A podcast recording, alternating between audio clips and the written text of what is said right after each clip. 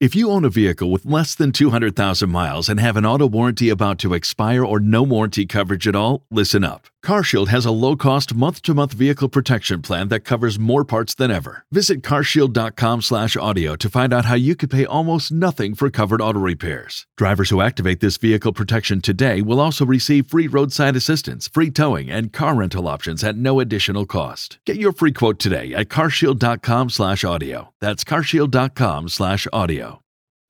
All right, quick break here. We're going to get into Nebraska hoops, losing last night to Michigan. Uh, Trev Alberts before the game talking about the program under Fred. Uh, some interesting stuff too. We'll get into that. But you pointed out, John, uh, during the break, Great 10, nugget. ten Yeah. years ago today, and we're going to be talking. by UNO Cowbell. Nice. And we're going to be talking to uh, Omaha Hockey and the captain himself, Nolan Sullivan, in about two hours. Big uh, home weekend for the Mavs. But 10 years ago today marks what was one of the, it was kind of our own little Winter Classic. Fyre Fest. Although, although it actually happened. The game, that's, the, the event itself took place.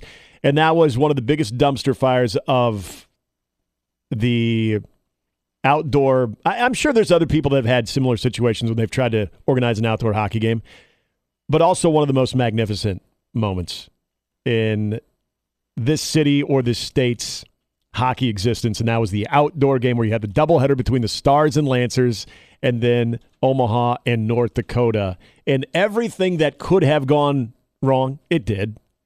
I mean, there were so many things that you're like, why not? But I still look back. I, I, I want another crack at that because it still was fun.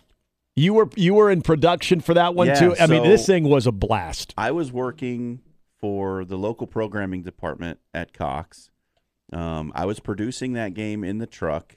Gary Sharp was the play-by-play for that Mhm. game. And if you remember, in the the period break, It was after Um, the first period. the Zamboni comes out. Yep. and it, it does its thing, gets done, and uh, the folks come back on the ice to re-drill the holes Mhm.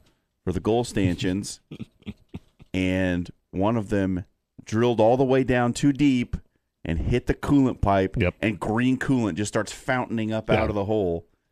And we were And, we were uh, told that they had um, I can't remember what the time was exactly, but they had a certain amount of time basically before the second period started to get that removed from the ice. Otherwise, the game could not continue, and we were going to have to resume the game on Sunday over at the Clink.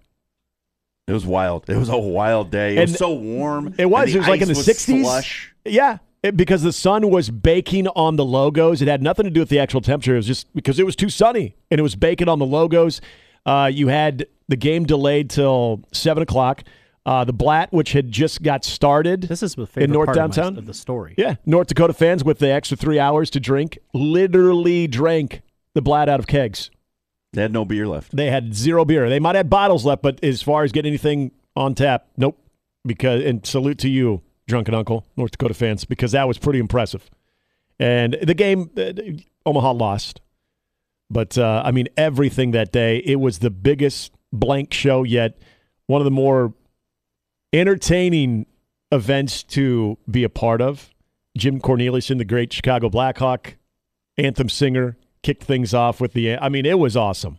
It was awesome. Yet everything that could possibly go wrong, it did, and yet it was still.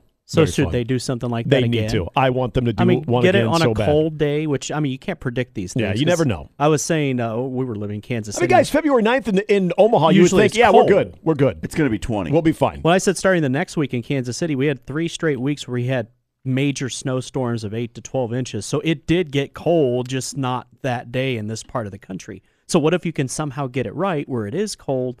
Why not? I, I've broached this topic with the um, I Omaha Sports to go to Commission that. Because they were also a part of this. I mean, there was a, a lot of uh, It was a forces at work. deal. It was, and uh, they, I, I don't. They seem like you know, ten years has been enough to maybe consider it down the road, but I still think there are some some scars there.